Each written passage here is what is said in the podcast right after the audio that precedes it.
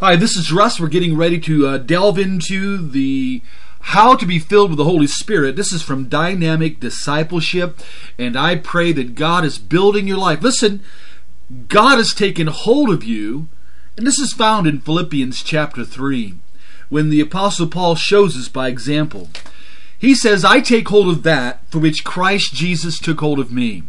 In other words, in all that God has gripped your life with and spoken to you and put into you and so forth, all that God is drawing you to, there's a cooperation. And you can take hold of that for which Christ Jesus took hold of you. Take hold of your salvation. Take hold of the Word of God. Take hold of the armor of God. Take hold of daily prayer and worship. Take hold of the power of the Spirit of God for your life. Listen, take hold of obedience to God, and in your walk with God, obedience brings blessing. As I've said many, many times, simply this: we receive everything by faith. It's all grace. We receive by faith, but the manifestation of the power, presence, and blessing, and so forth, comes in our obedience. All that's dwelling in you now can begin to be demonstrated through your life in your obedience to God. And obedience will make you more experienced, and obedience will cause you to experience more and more of the grace of God. Obedience will bring into your life the blessing that James chapter 1 talks about. So, by the way, how you doing? How's the Word of God in your life? How you doing on a daily basis? See, sometimes as a believer, and I remember reading the old devotional writer Andrew Murray years ago that said that each believer has to determine every single day how you're going to live. Whether you're going to get up and launch out in faith. I mean faith, believing God. And the Word of God says faith is being sure of what we hope for and certain of what we do not see. And so we take our stand in the day, in the morning. Morning by morning, O Lord, you hear my voice. In the morning, O Lord, I lay my requests before you and wait in expectation. Now that is about our praying. That's about our meeting with God. Faith is that avenue through which truth is experienced. We don't get saved until we believe on the name of the Lord Jesus Christ. And listen, simply accept all the Word of God by faith and begin to delve into it. And you know what? I found this to be true. Even when you have questions, even when other things are going through your mind, trust the Lord. He'll show you. That's in Proverbs. We already looked over that verse as a memory verse in Proverbs 3. You know, trust in the Lord with all your heart. Lean not onto your own understanding. So I want to encourage you today that you will just continue on a consistent walk with the Lord Jesus, that you will meet the Lord on a daily basis. Please realize He's there to meet with you anytime.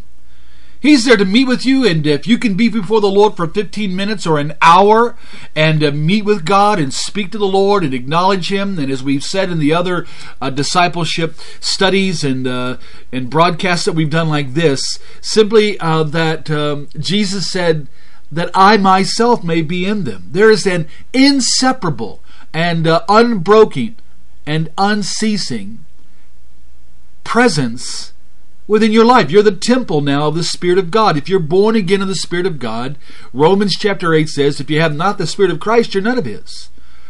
But when you're born again, the Spirit of God dwells. There's an indwelling. And the Spirit of God has brought the living, reigning Christ in all of His victorious and powerful work within you. And so you have a new nature. And in First John it talks about the seed of God. You can't go on sinning. Why? Because the seed of God remains. The new nature of God remains. It involves the power of God that moves you to walk with Jesus, moves you to righteousness, moves you to live powerfully and experience the victories that Jesus gives. Well, part of that victory is knowing that being born of the Spirit of God means the Spirit of God has come to dwell within your life. And so today, Father, we ask in the name of Jesus for the biblical insight and for you to give us understanding of the work of God the Holy Spirit. We bless you. We thank you, Holy Spirit, for being present. I thank you for being present right at this moment. And I thank you for every single believer that listens, that you will be present in and on their lives as they listen. May the Spirit of God strengthen you and bless you. As Paul prayed in Ephesians chapter 3, verse 14 on down, when he says, I kneel before the Father, from whom the whole family in heaven and earth derive its name. That, listen, out of his glorious riches he may strengthen you in the inner man, in the inner being, by the power of the Holy Spirit, so that Christ could dwell there by faith. And then, listen, it goes on to take, and you can read it in verses 14 on down, that you might be able to comprehend and know and experience the love of God that surpasses knowledge. With the end goal, look at the end goal of that you might be filled to the full measure of God, that you might be filled to the full measure of God. That's what God wants to do, fill you. There's a Greek word, pleroo.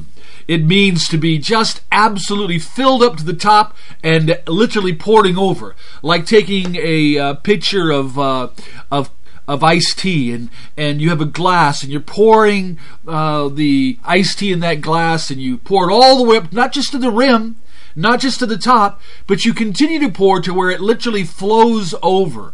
It flows over and out onto everything else. That is the concept of being filled. Jesus Christ has come to fill your life. Jesus Christ said the thief comes to kill, steal, and destroy, but he has come to what? Give you life, Zoe, the qualitative life that comes out of heaven, to give you that life, and life, that life more abundantly. And as a believer in Jesus, God not only has provided to be clothed with the power of the Spirit of God to be witnesses of Christ, but he has promised the power of the Holy Spirit to come upon us as believers, so that what? We might be those witnesses, that we might literally have a spiritual fire in our lives. You can't get saved without the Holy Spirit speaking into you and bringing you the Word of God and moving through people that preach you the gospel. The Word of God is the language of the Spirit, and he uses the Word of God. So you can't get saved without the drawing and convicting and convincing work of the Spirit of God. And when you accept Christ, the Spirit of God brings all of Christ into you and all the victory into you. And from that moment on, Jesus said it in John's Gospel. Listen, I want to tell you now to write this down. Mark this down. Study well John's Gospel, chapter 12, 13, 14, 15, 16, 17. There is great revelation of the work of the Spirit of God. You can expect the work of the Spirit of God. Jesus said that he, the Spirit of truth, then would be with you forever. He would never leave you. God will never leave you. God will never forsake you. So to understand that Jesus says that if you love him, you're going to obey his teaching. And if you do obey that teaching, the Father would love you, that he says we would come and make our home. And we also have the realization that the Spirit of God, we're indwelt. The Spirit dwells within us. God the Father, God the Son, God the Holy Spirit. There is an active work of the high order of Trinity in your life. And you are now the temple of God.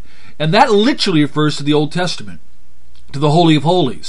In the Greek, it's called the naos, the temple. It's a reference to the old Greek Septuagint in the Old Testament of the Holy of Holies. So that now the Old Testament is just that partial revelation, progressive revelation. But when the New Testament comes, there's an explosion of revelation and all of what God's intent is. Not just to dwell in some building somewhere, but to dwell within you. We were created for God. We were made for the indwelling of God. And when we are born of the Spirit of God through the faith in the Lord Jesus Christ, we now have God dwelling in us. And so let's take a look at some of the work of the Holy Spirit today.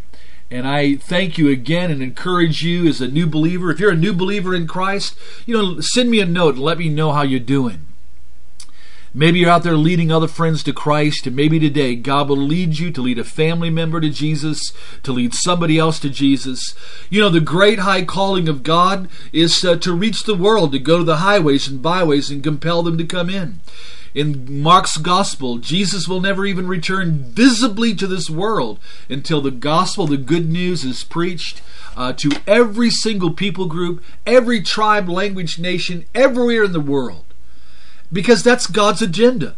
God's agenda is to get to the whole of the world. Listen, have you ever read in James chapter 5, where it says that mercy triumphs over judgment? Well, I hear a lot of people talking today about, the judgment of God and how, the world deserves it. And you're right, and they're right. We deserve the judgment. But the truth is, mercy triumphs, dances in exaltation over the judgment of God. God would rather show mercy. God would rather forgive. God would rather save.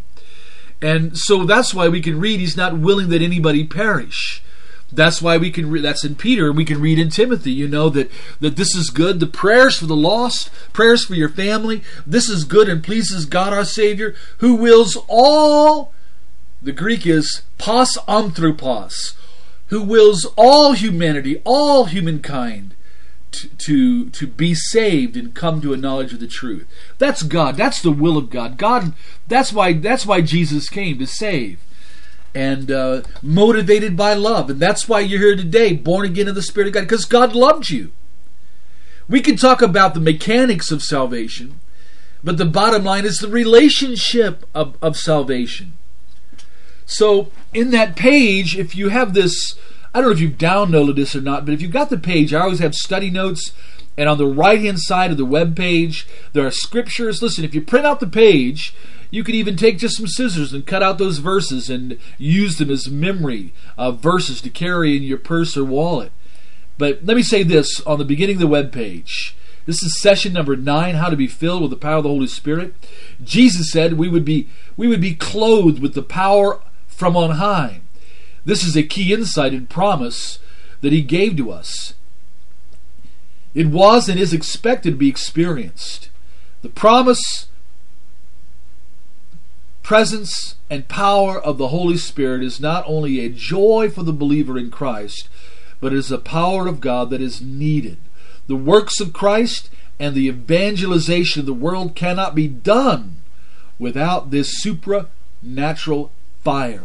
Now, if you read in First Thessalonians chapter 5, you're going to read where it says, and the Spirit of God, through Paul, lays this out. And it tells us not to put out the Spirit's fire. It's a command. Don't put out the Spirit's fire. Not with sin, not with doubt, not with neglect. Don't neglect such a great salvation. And don't put out the Spirit's fire, because He's wanting to operate and bring all of Christ and all of His Word and build you and strengthen you. That's what His work is, to keep you fixed on Christ and in the Word of God and in obedience and keeping you deep in your relationship with God, and that it be beautiful and powerful and strong. But He's also there as the power of the Spirit of God to lead you to be a witness of Jesus Christ to the world. What greater message than that God loves us, that Jesus gave His life, the Son of God, the sinless, listen, the incarnation, God in human flesh. He gave His life, and He wants the salvation of the human race, and He wants to bring every single one home, and He loves. Even Jesus wept over Jerusalem in their rejection. God doesn't want anybody to perish and go to hell. And in the believer that is walking with Jesus in obedience and filled with the Holy Spirit, you're going to experience that kind of burden, that kind of emotional love and depth for the lost. And God may move you to be a missionary. God, listen, being a missionary means right next door in your hallway, right there in that apartment complex. So start pouring out the prayers for the salvation of all. Start getting right now before God and say, God, I know that I'm saved and You're going to give me all things. And I believe Philippians 1:6, that you who began a good work in me will carry it on to the very day, will carry it on to completion to the very day of Christ. God will never stop operating and working in your life and showing you mercy again and again too. So grow strong, be strong, but don't put out the Spirit's fire. Be clothed with the power of God that is from on high, that you might be an incredible and fruitful witness for Jesus Christ wherever you go, and winning souls to Christ and seeing God operate through your life. Well, listen, again, on the webpage, I begin with these. The Holy Spirit is a person, the Holy Spirit is God, the Holy Spirit in the Old Testament, the Holy Spirit in the Word of God, and so forth. So I'm just going to go over these first as kind of, not just background, because maybe you're brand new to this also, and you're just now beginning to learn and grow in your knowledge. And so this is a deep study, a good study, in the sense that there's a lot here to study. Well, let me start with A on the page. God, the Holy Spirit is a person. All throughout the entire Bible, and especially in John's Gospel, chapter 12 through 17, the Holy Spirit is called He, personal pronoun. We have here, God the Holy Spirit. He, the Holy Spirit, will come. He is the Comforter. He is the Spirit of truth. He is the Spirit of life. And we also have that as you look at the work of the Spirit of God, Old and New Testament, the Spirit of God has will, intellect, emotion, all that a person has. And the bottom line really is, the Bible says to us in John's Gospel, chapter 4, God is Spirit. And this is inseparably linked to God the Holy Spirit. He is the Spirit of God, but He is God. And that takes us to B. In the book of Acts, chapter 5, when Peter is dealing with literally Satan's attempt to infiltrate and bring destruction in the church, the Spirit of God guides Peter to speak boldly and clearly and tell that those who conspired together, those who were lying, those who were allowing Satan to fill them and come into the church, that they had lied not to men but to God, referring to the Holy Spirit. The context is clear. He is called in Romans chapter 1, in the book of Hebrews, but also in Romans 1, we find this incredible declaration of the Spirit of God in Romans chapter 1. But when we come to the book of Hebrews, we also have the revelation that He is called the Eternal Spirit. And then we have in Matthew 28, God the Father baptized individuals in the name of the Father, the Son, the Holy Spirit. Once again, revealing the absolute inseparable unity of God, because God is one. And the oneness of God does not negate the plurality of the Trinity, and the plurality of the triune God does not negate the oneness. This is God. He's beyond us. He's awesome. He is forever one, and He is forever and has always been plurality within that oneness. The plurality of God, God the Father, God the Son, God the Holy Spirit,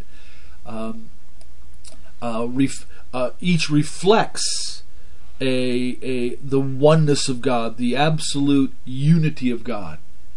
So it's important to realize both the oneness of God, but yet the distinct personages of the high order of Trinity of God, and God the Holy Spirit is if you do a deeper study. You're going to see in the Old Testament that He's called Yahweh, which is God.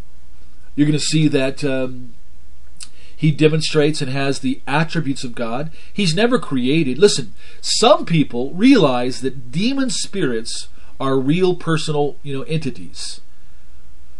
Well, we're talking about God the Holy Spirit. We're told both in the book of 1 Corinthians 2 and also Romans chapter 8 that we have not received the spirit of the world, but we have received the Spirit who is from God. The Spirit of God has been sent out, and literally in the world to convict, convince, and draw and deal with the world, literally to evangelize the world and use the body of Christ in that mission, but then to enter into us at the moment. Jesus provides the way. In the Old Testament, the Holy Spirit was there, but the people in the Old Testament could not be born again in the Spirit. You could not have the hundreds of thousands of Israelis in the Old Testament, Israelites, be born again in the Spirit of God. That was new in the New Testament as Jesus came and provided. And so we come now to the Spirit of God being a person, being God. In the Old Testament, He was at work in creation, moving. The Bible says God created, and here we see in the first two verses, the Holy Spirit is right there in the beginning. He's never said to have been created.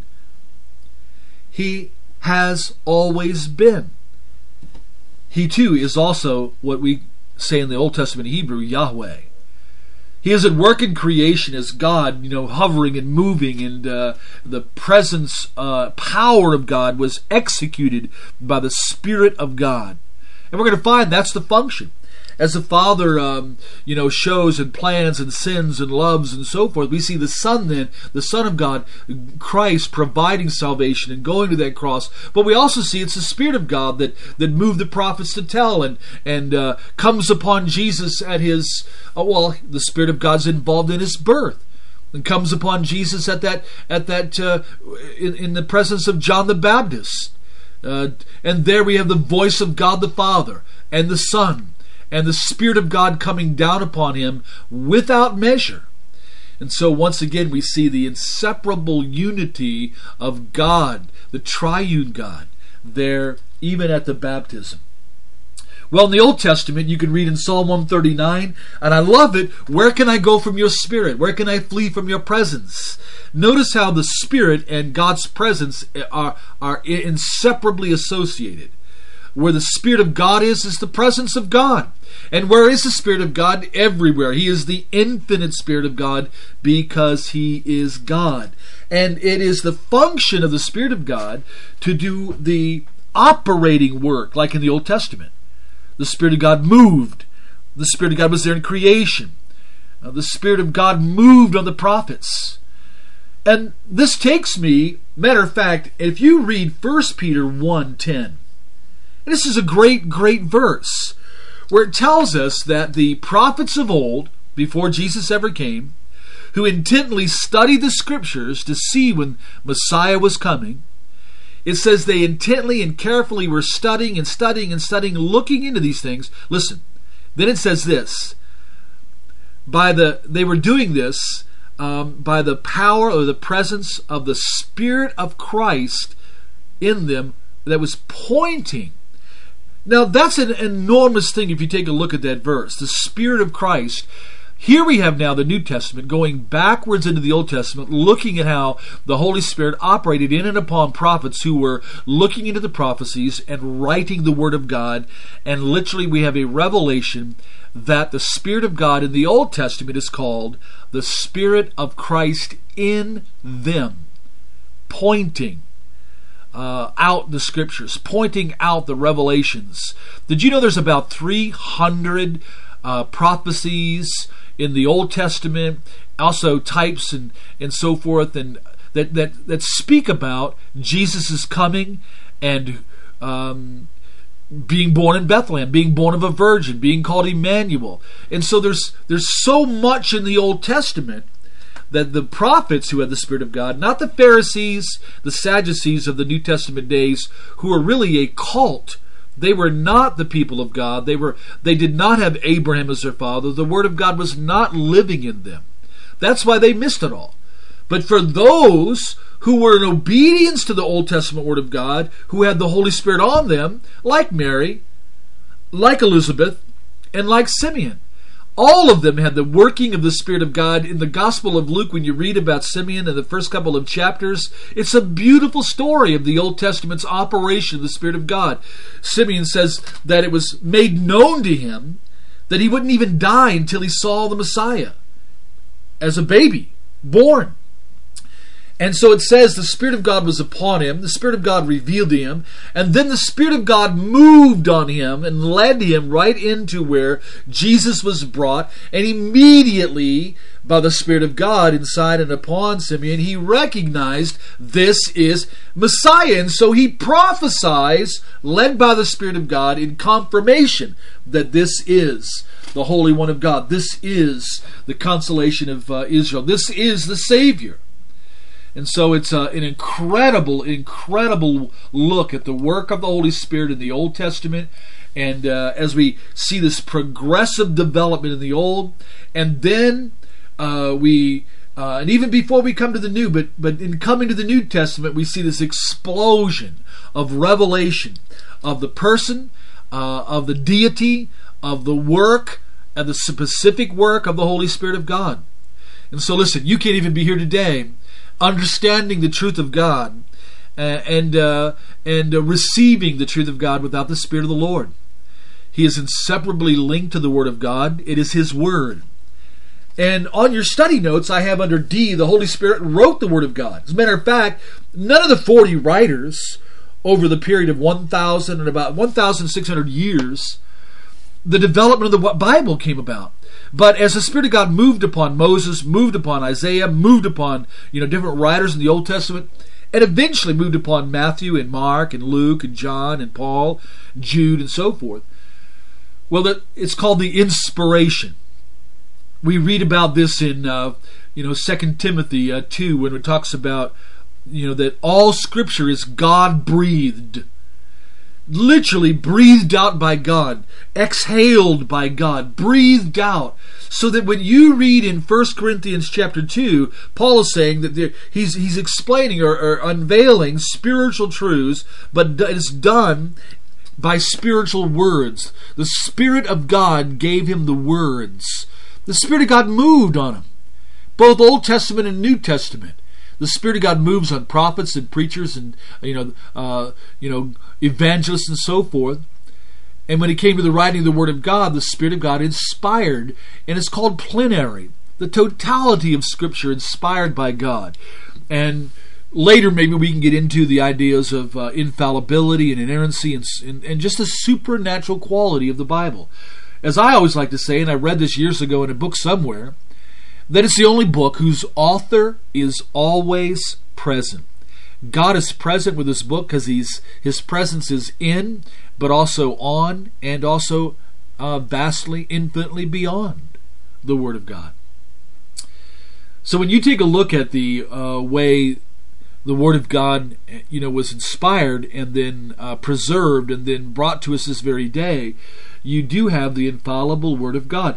And Ephesians 6 tells us specifically in spiritual warfare that the Word of God is the sword of the Spirit. Or you can read in Hebrews 4:12, tremendous verse, about the Word of God being living and active, alive. Jesus said that God has given us living words. When He's speaking in the New Testament days, when He was here, He's telling them again about the living words. And that this Word can live in us. When we believe the Word of God, it comes to live and have its work in us. As a matter of fact, if you want to do a study later, write this down. In the book of First Thessalonians, just study this out in the first two chapters in context. When Paul's writing, he says to them who have been saved, he says the Word of God, which is at work in you, who believe, that they accepted the Word of God not as the word of men, but as it actually is, the Word of God that is at work, a supernatural operative working of the Word in them that believe. That's why we got to decide every day, believe God, believe the Word of God, step out in faith on the Word of God. Now the Holy Spirit blesses that. He really does. When we talk about grieving God, or we talk about not pleasing God with our doubts and so forth, that really does grieve the Spirit of God. And we're told, and we won't go into this in depth in this study here, but we're told not to to grieve the Spirit of God, make Him sorrowful by our own sin. That's in Ephesians 4. Not to make Him sorrowful, so that if you sin in some way, if you're filled with doubt or whatever, or fears or whatever, it literally grieves, makes sorrowful the Spirit of God. And when you repent and ask Jesus to forgive you immediately, you're forgiven, and the Spirit of God, then there's like a sense of refilling of the Spirit of God. And then you move on your way. There's also the idea in 1 Thessalonians chapter 5 that we are not to quench. The Greek word means to throw a wet blanket, like throwing a wet blanket on a fire. You know that it's going to dampen the fire. And when you say, you know what, I'm not going to serve God, I'm not going to be a witness, I'm not going to share Christ, I'm not going to forgive people, I'm not going to show the love of God, you are literally putting out the Spirit's fire. You are putting out the Spirit's fire. Listen, when you're filled with the Holy Spirit, and when you're walking in obedience, there is a evidential manifestation of the fire of the Holy Spirit. Even when you don't see or feel, others will see and even feel there's something holy and pure and even spiritually powerful in you. I know one thing for sure, the demons know it. And I know sometimes non-believers that don't know Jesus, when they see a believer who's filled with the Spirit of God, filled with Christ, they can feel it. They know that God is there. I mean, that's even like the day that I got saved, when a man came in. He was so filled with the Holy Spirit. He was preaching Jesus to everybody in this big. Everybody was partiers. They were at this party and drinking and everything. And he was just lit up with God the Holy Spirit, preaching Jesus and leading people to Christ. And his testimony that night and his preaching that night is what caused me, even when I left, when I went home, caused me to come to Christ. Because it's literally, it's like the Spirit of God and the gospel was just poured out all over me when I heard this man speaking and preaching and so forth, even though I ran from it. Because that was the work of the Spirit of God. Well, if you look under E, the Spirit gave prophecy of Jesus. Now you can look at Matthew's Gospel, where you're going to see constantly, like out of Isaiah and other places, fulfillment of Scripture. You're going to look at the birth of Jesus. Mary wondered how. This will be by the power of the Holy Spirit, the conception of Jesus. I mean, listen, the physics behind this is incredible. You have the incarnation, the Spirit of God causing the literal conceiving, and so you have the human side. God, Jesus was fully human, and you have the fact that Jesus is fully God, the incarnation. But that was brought about by, again, the work of the Holy Spirit, God the Holy Spirit. Now, under E.3, later when Jesus was growing and when he came to be, out as Messiah to all of Israel. You know, John the Baptist, who was sent 6 months in advance, preaching.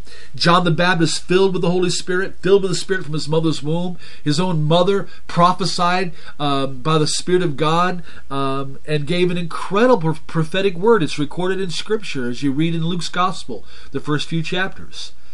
And you see Mary's song. When you see these things, again, you're seeing the operation of the Spirit of God. And so John the Baptist is out preaching that Messiah's coming, and then for them to repent, them to get ready, that they're to be yielded and ready and prepared. And the moment Jesus walked, right up to where John the Baptist was, we read this in John's Gospel too. You read about it in the other Gospels, but I love where it says, John says, "Behold, the Lamb of God, who takes away the sin of the whole world." And that was a confession by a Spirit-filled, the man of God, John. And that was a confession in publicly as he was declaring that he's not the Christ, but that he came to witness to Jesus Christ. You'll see this development in John's Gospel, chapter 1. And listen, that's what you and I do now. By the same Spirit of God that was in and upon John, Spirit-filled John, preaching about Jesus, pointing people to Jesus, getting people prepared to receive Jesus. That's what our job is now too. That's what our job now is too, to carry this gospel. The gospel is the power of God into salvation. And so we see the work of the Holy Spirit, the anointing. Jesus all of a sudden now is anointed. This is in fulfillment of a prophecy out of the book of Isaiah. The Spirit of the Sovereign Lord has anointed me. To do what? What is that anointing of power? Where in Luke chapter 4 verse 1, it talks about Jesus being full. The same word for filled, only the idea of static. Completely, totally full, consistently full. Matter of fact, in John's Gospel, we're going to read in chapter 1, that he received the Spirit. He had the Spirit of God without measure. Now, he's the only one to have been said to have this. Infinite Holy Spirit, infinite Son of God. And so there's a reception of the Spirit. Now, remember, this is the incarnation, too. He's fully man. And so when this anointing comes to literally reveal him to all of Israel, you have this prophetic fulfillment of the Word of God 700 years prior, that he would be anointed by the Spirit of the Sovereign Lord, that he would preach good news. Now I want you to hear something very carefully here. He's going to preach good news to the poor. He's going to do the work of setting people free, healing and deliverances and so forth, as we see in the Gospels. But I want you to hear something. The moment Jesus was anointed, of course he was taken out into the desert, led by the Spirit out into the desert, in that great temptation where he was victorious. In Luke's Gospel, chapter 4, verse 1, when Jesus returns, you know what the Word of God says? The Word of God says that he returned being full of the Holy Spirit. Even when he went through the hellish battle, satanic battle, listen, if you're going to go through spiritual warfare, be a Spirit-filled believer, because that is the pinnacle of victory. A Spirit-filled believer is lit up with the fullness of salvation, lit up with the fullness of the revelation of victory over the flesh, victory over the devil, victory over the world. And so the Spirit of God is here to amplify what it is we have in Christ. To amplify. For example, many times that I'm teaching, especially if I'm preaching, I amplify my voice at particular moments. Well, that's the idea of the Spirit of God, amplifying, testifying to, causing people, even in the miracles, as the Spirit of God moved in signs and wonders, to, again, crack open the deadened hearts, the blinded eyes, and again, the miracles of God, done by the Spirit of God, even the deliverances, were all to point to the person of Jesus Christ. That's why you read in John's Gospels, the signs that he did was to reveal not only his divinity and who he was, but were used in the evangelization process to open eyes. Well, we even have in Romans chapter 1 the reference to the Spirit of holiness that raised him from the dead. God raised him from the dead, the Bible says. And then the Bible also says the Holy Spirit raised. Is that a conflict? No, because the Spirit of God is God. God raised Jesus from the dead. The Holy Spirit raised up Jesus from the dead, and he was declared with power to be, to be the Son of God. And so we have in that incredible resurrection, that blasting apart of the finality of that victory of Jesus, demonstrating that resurrection. Again, you have from beginning to end the operation of the Spirit of God. And that's true of Jesus. And listen, my friend, that will be true of your life as a believer in Jesus. Listen, get a hold of this. The Spirit of God convicts you and draws you, and eventually you get saved. The Spirit of God comes in, brings Christ in, brings all the depth of what Jesus is into your life, opens up the Word of God to you. God gives you all the promises of the Word of God. You begin to, take up your cross, follow Christ, grow in the Lord, experience. Listen, from beginning to end, the Spirit of God is operating in your life. You have been anointed, you have been indwelt, you have been sealed, you have been baptized into the body of Christ. So the Spirit of the Lord is in and on you forever. From the moment of your salvation to the very end, when we are resurrected, when we are caught up, the glorification, when your body, your mortal body, shall be made immortal, in the twinkling of an eye, will be accomplished by the Spirit of God, who's dwelling within you. The same Spirit of God that raised. And you can read about this in Ephesians chapter 1. This is exciting. When you read Ephesians chapter 1, you're going to see that the same Spirit of God, the power of God that was exerted in Jesus Christ, in raising him from the dead, is the same power of God dwelling within you right now. 2 Peter chapter 1. His divine power has given to us everything we need to live for Christ and be devoted to Christ, through our knowledge of him who called us by his own goodness and glory. Now listen, say it, hallelujah! Say it, give praise to God. Listen, don't be afraid to thank the Lord. And listen, God inhabits the praises of the people. And so I pray that you are worshiping the Lord and spending time and praising God and doing this strongly. Strongly. Step out in faith and open your arms wide and embrace God. And you're there to worship by the Spirit of God. Pray in the power of the Spirit of God. Walk in the Spirit of the Lord. Learn the Word of God by the illumination of the Holy Spirit of God. Wow, Christian, from beginning to end. Let me mention in under F on your notes, because of our time limits here, the Holy Spirit before your salvation and then at salvation. And I've already kind of mentioned this, but prior to salvation, the Spirit of God's convicting you, and there's a witness, and He's drawing you, and there's been some, like it says in, when Stephen, the Spirit-filled Stephen, was preaching, he said to them, "You stiff-necked, uncircumcised Jews," referring to those who are rejecting Christ. He says, "You always resist." That's a strong word. It means they put their foot down and would not listen, would not believe. They rejected all the work of the Holy Spirit that was given to draw them to salvation in Christ. My dear friend and brother and sister in Christ, never reject what the Holy Spirit's doing. The Holy Spirit will only do what the Word of God shows you. The Holy Spirit will only keep leading you and pointing you to Jesus. You're going to know the voice of the Holy Spirit. Like Philip in the book of Acts 8. The Holy Spirit said, "Go, stand over there by that chariot." And he went over there, and that's where he got to preach Jesus to the eunuch, and the man got saved. You're going to find that the Spirit of God is a Spirit of, He operates in your life. He leads your life. You're going to feel His presence in worship. You're going to feel the power of the Holy Spirit in prayer and intercession and a warfare. And the Spirit of God will speak into you. He'll speak into you as you're witnessing and as you're counseling and even as you share discipleship in the Word of God. And I experience that constantly, even as I'm teaching. That's why the notes, the Holy Spirit brings more and brings this and so forth. No matter how much preparation you do, just yield to the Spirit of God and He will continue to bless you and to use even the gifts of the Holy Spirit, which will have a separate 2 or 3 part series under Dynamic Discipleship, just on the charismatic gifts of the Holy Spirit. But let's not miss what we're seeing here today. Because what we're seeing here today is this incredible work of God.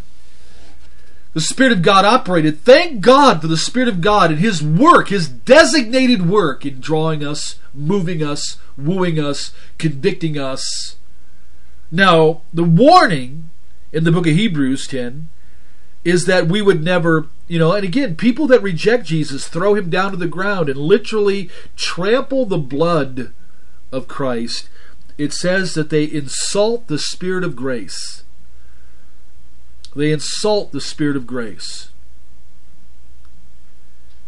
And by doing that, and by even blaspheming the Spirit of God and rejecting Him completely, a person could be lost and go to hell.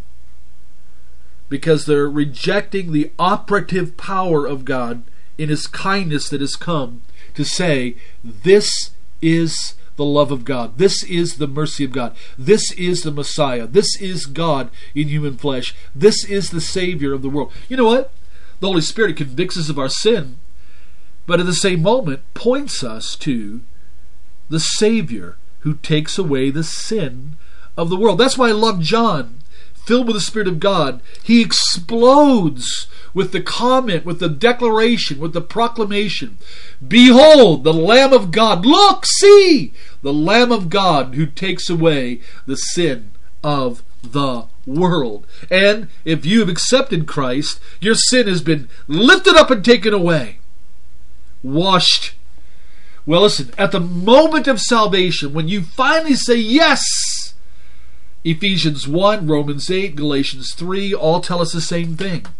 That at the moment you put faith in Jesus Christ, and literally He cannot come into you but by the means of the Holy Spirit. And the Spirit of God who's been knocking at the door of your heart and telling you and showing you the Word of God and the Word that brings the ability to believe. And as soon as you say, yes, I believe, I accept Jesus Christ. Guess what? The Spirit of God literally, it's almost like an explosion. New birth is like an explosion, a spiritual infusion of total forgiveness, the righteousness of God, the justification before God based on the blood of Jesus, the reception of the new nature, Christ in you, the hope of glory. The breaking of the old sin nature so that it's powerless. The breaking of the ownership of Satan so that he doesn't have any legal rights. Now you are, listen, We won't get into these right now, but these are four things. At that moment, you are anointed with the Holy Spirit, set apart as a holy instrument of God to be His child and servant. You're anointed. 1 John 2, anointed. You're also baptized into. See, Jesus baptizes you with the Holy Spirit into the body of Christ. 1 Corinthians 12. And you're also at that moment sealed and marked. The idea that you're completely, you've got the seal of ownership. That the very presence of the Holy Spirit within you is the mark of the ownership of God, the seal of God, so that at the day of redemption, when Jesus descends and the dead in Christ are raised and those who are living are caught up. Some call that the rapture. That's the Latin word. Caught up to meet the Lord. Well, 1 Corinthians 15 talks about that being this incredible day of the glorification of your body, the end goal of salvation. You have been saved. You are growing, being saved. That has to do with sanctification. And you will be glorified. That's the ultimate end. Be saved. At the end, when you're glorified, that's the final goal of what has occurred. Listen, if you got saved yesterday, that's the... incoming of all that God has planned, including being glorified. And I want to give you good news here. In John's Gospel 5, the Bible says it's the will of the Father that he wouldn't even lose one. That's why I'm saying about this being sealed. It is the will of God for that you make it all the way to the end. And I love what it says in Jude's book in the end of, you know, when you read Jude. Just one little chapter, if you want to call it a chapter. Now unto him, referring to Christ, who is able to keep you from falling and present you. God is able to do that. And the Holy Spirit who's in you is the indwelling Spirit. He dwells within. I don't care if you don't feel anything right now. It doesn't make any difference. If you're born again of the Spirit of God, dwelling within you.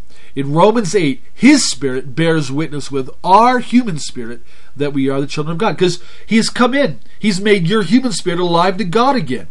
And so you, solically, that is your emotions, your mind, your will, you're now all lit up by the power of the Holy Spirit of God in you. With the work of Christ applied.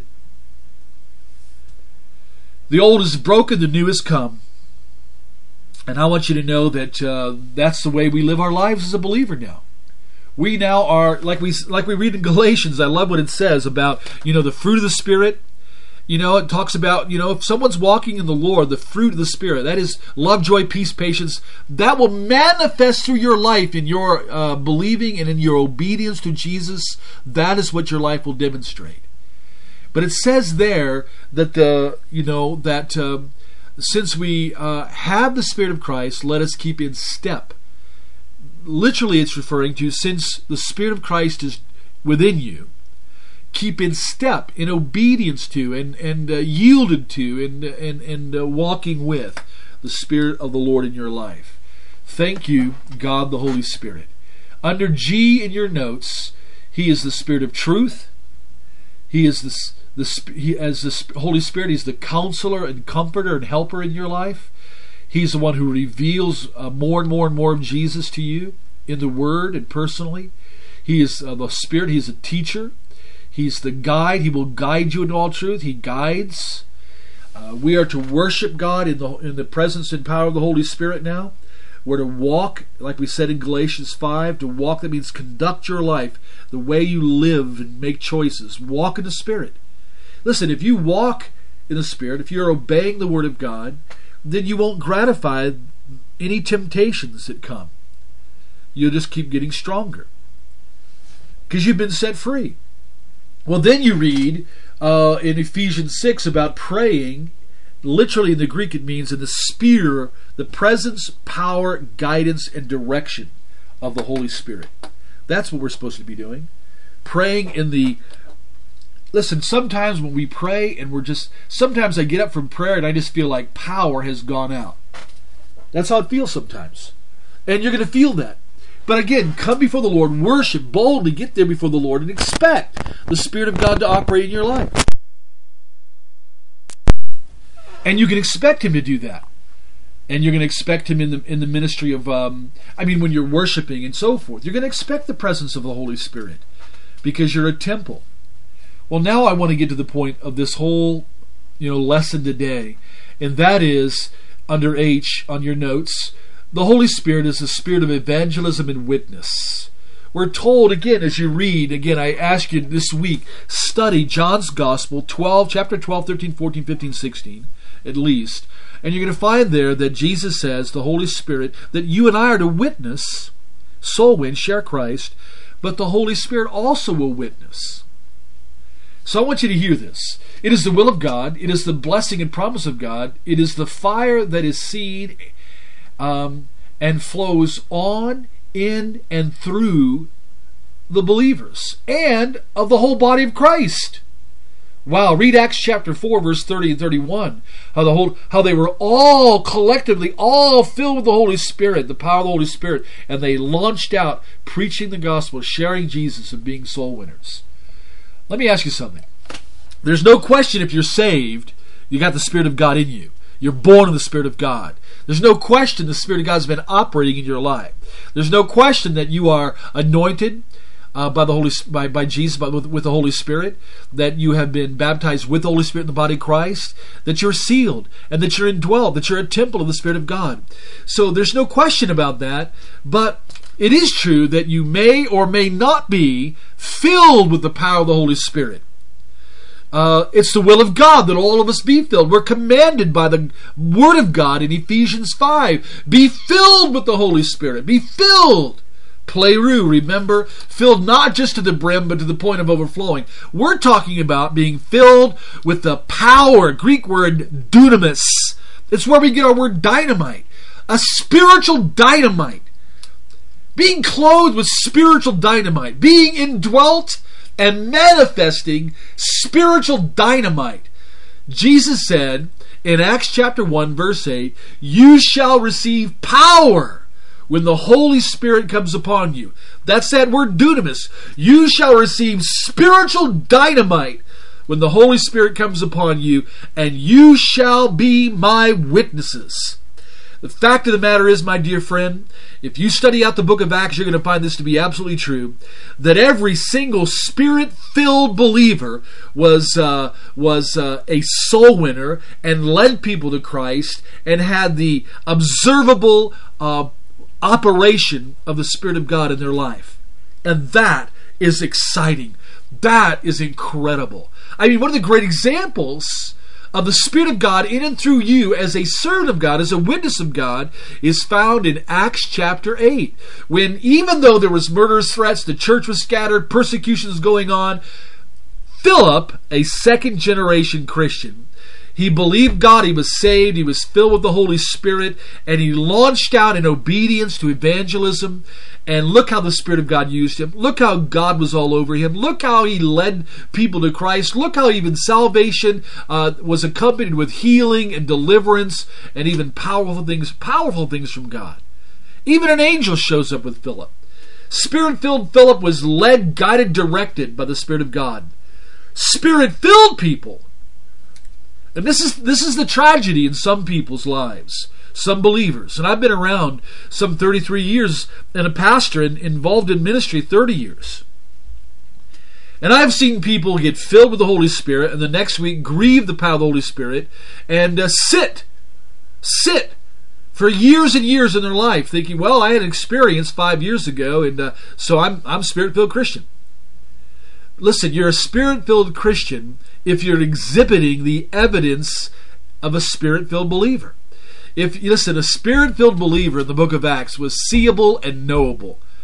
You can see them, know that they were. Matter of fact, the Word of God says that the apostles said, pick men among you who are known to be filled with the Holy Spirit and with wisdom.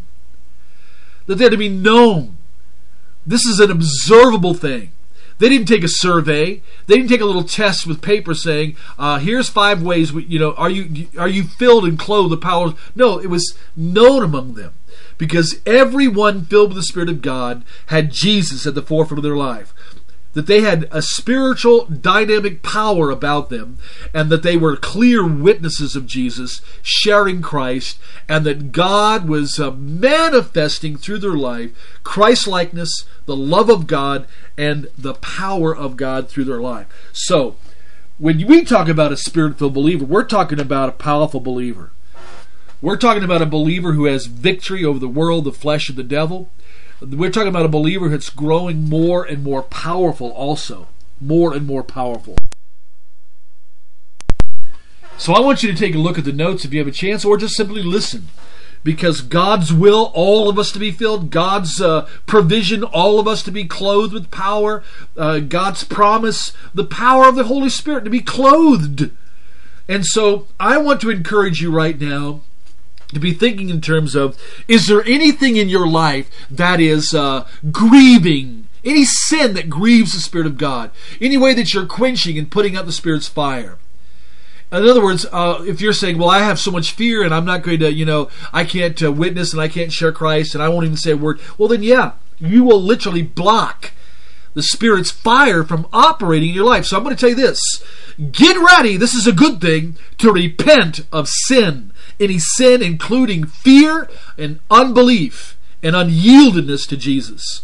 Because you, my dear friend, could be a believer that is grieving and quenching the Spirit of God and keeping that fire buried within you, instead of letting that brilliant, beautiful, spiritual fire, radiance, and love of Christ flow through you. So may I share with you this?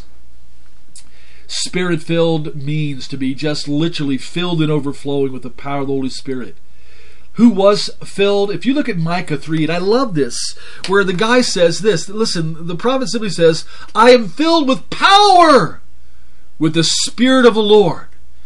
You're going to find the words filled and power and Holy Spirit, evangelism rather. Filled, power, and evangelism is inseparably connected throughout the entire book of Acts, which is a 30-year history of the early church. Man, those Spirit-filled believers were unstoppable. Those Spirit-filled believers were winning souls left and right. Those Spirit-filled believers, God even showed miracles and healings and deliverances. All of the activity, all of the great extraordinary works of God occurred in the context of Spirit-filled, soul-winning disciples. You want to be in the greatest action that's going on the face of the earth? Be a Spirit-filled, Spirit-power-filled, clothed, soul-winning believer. John the Baptist was filled. Jesus was filled without measure. At Pentecost 120, when the Holy Spirit initiated the church in fulfillment of the prophecy of Joel, it says right there, and they were filled with the Holy Spirit. Signs occurred. Tongues of fire on their head, wind, the sound of rushing wind, and even the languages, the gift of languages, tongues that was prophesied, that it would be unleashed to the people of Israel to show them. That all occurred.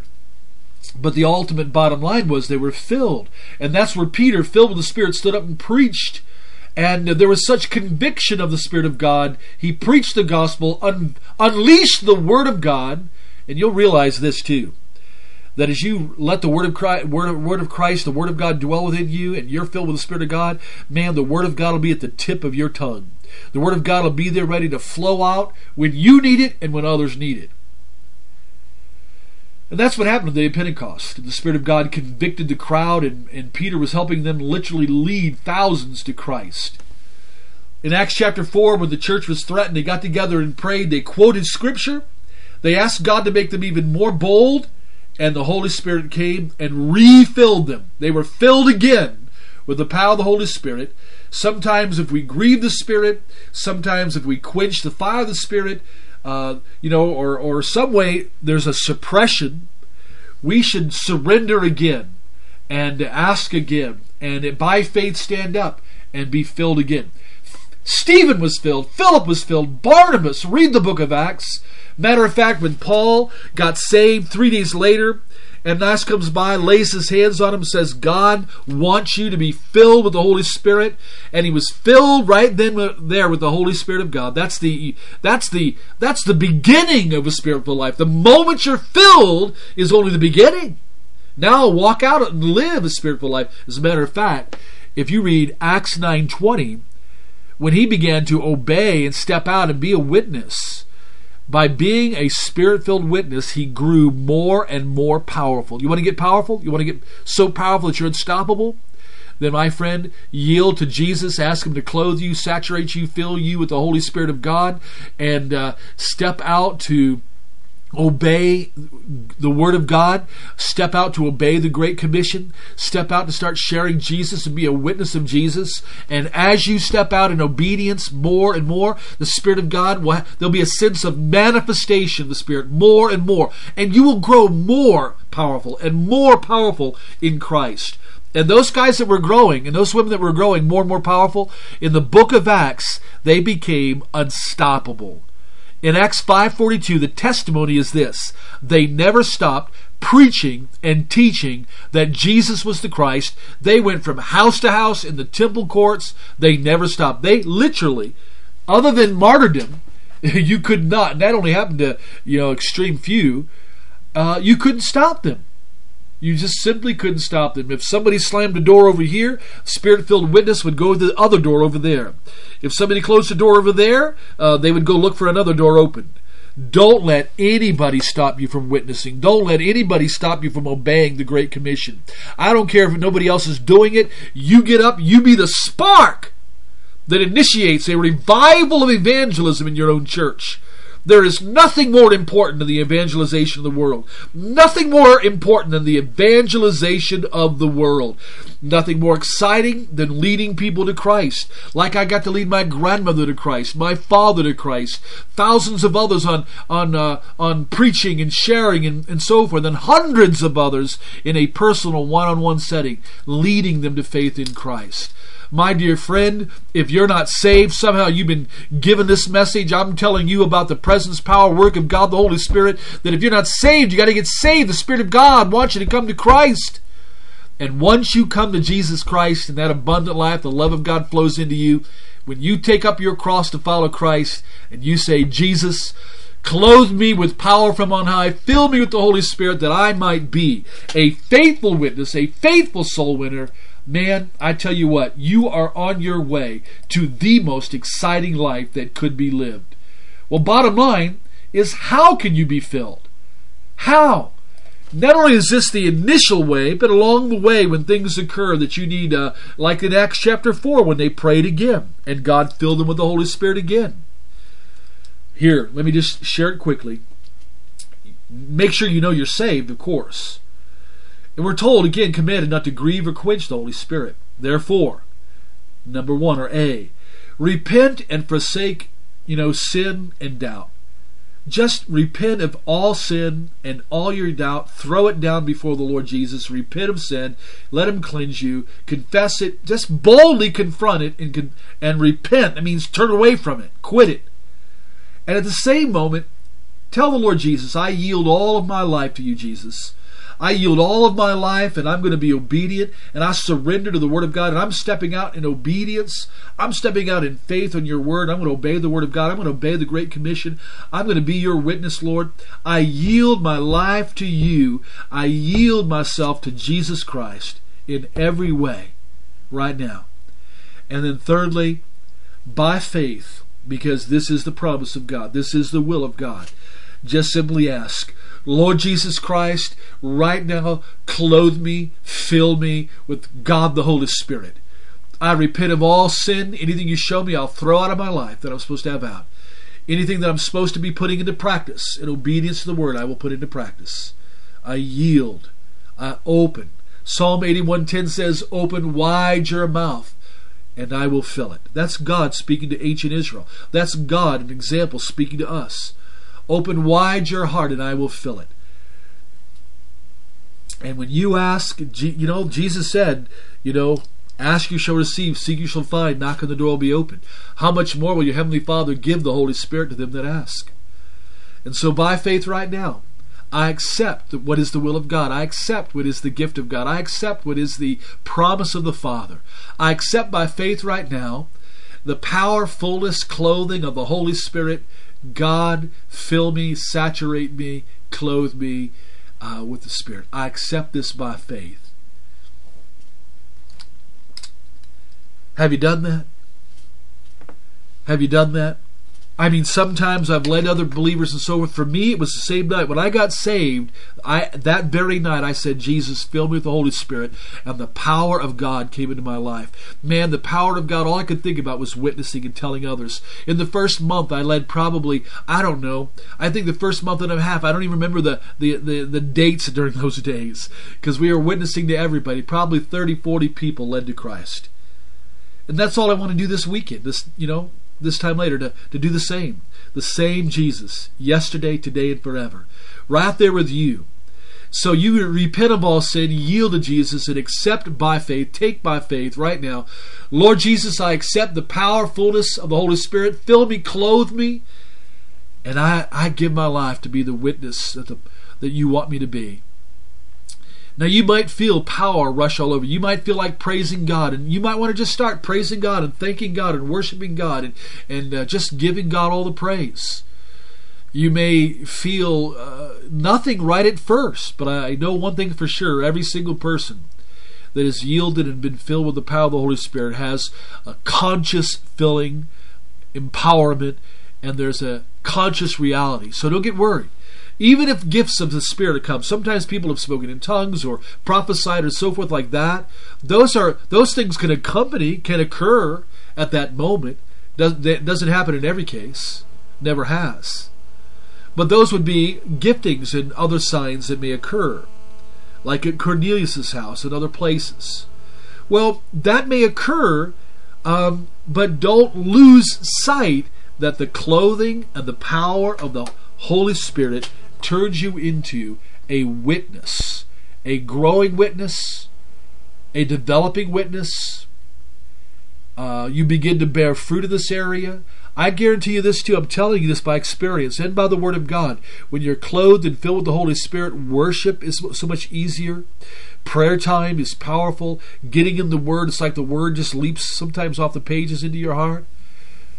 Spiritual warfare should be done from the vantage point of a Spirit-filled life. It's God's will to be filled with the Spirit of God. It's abnormal for a believer not to be.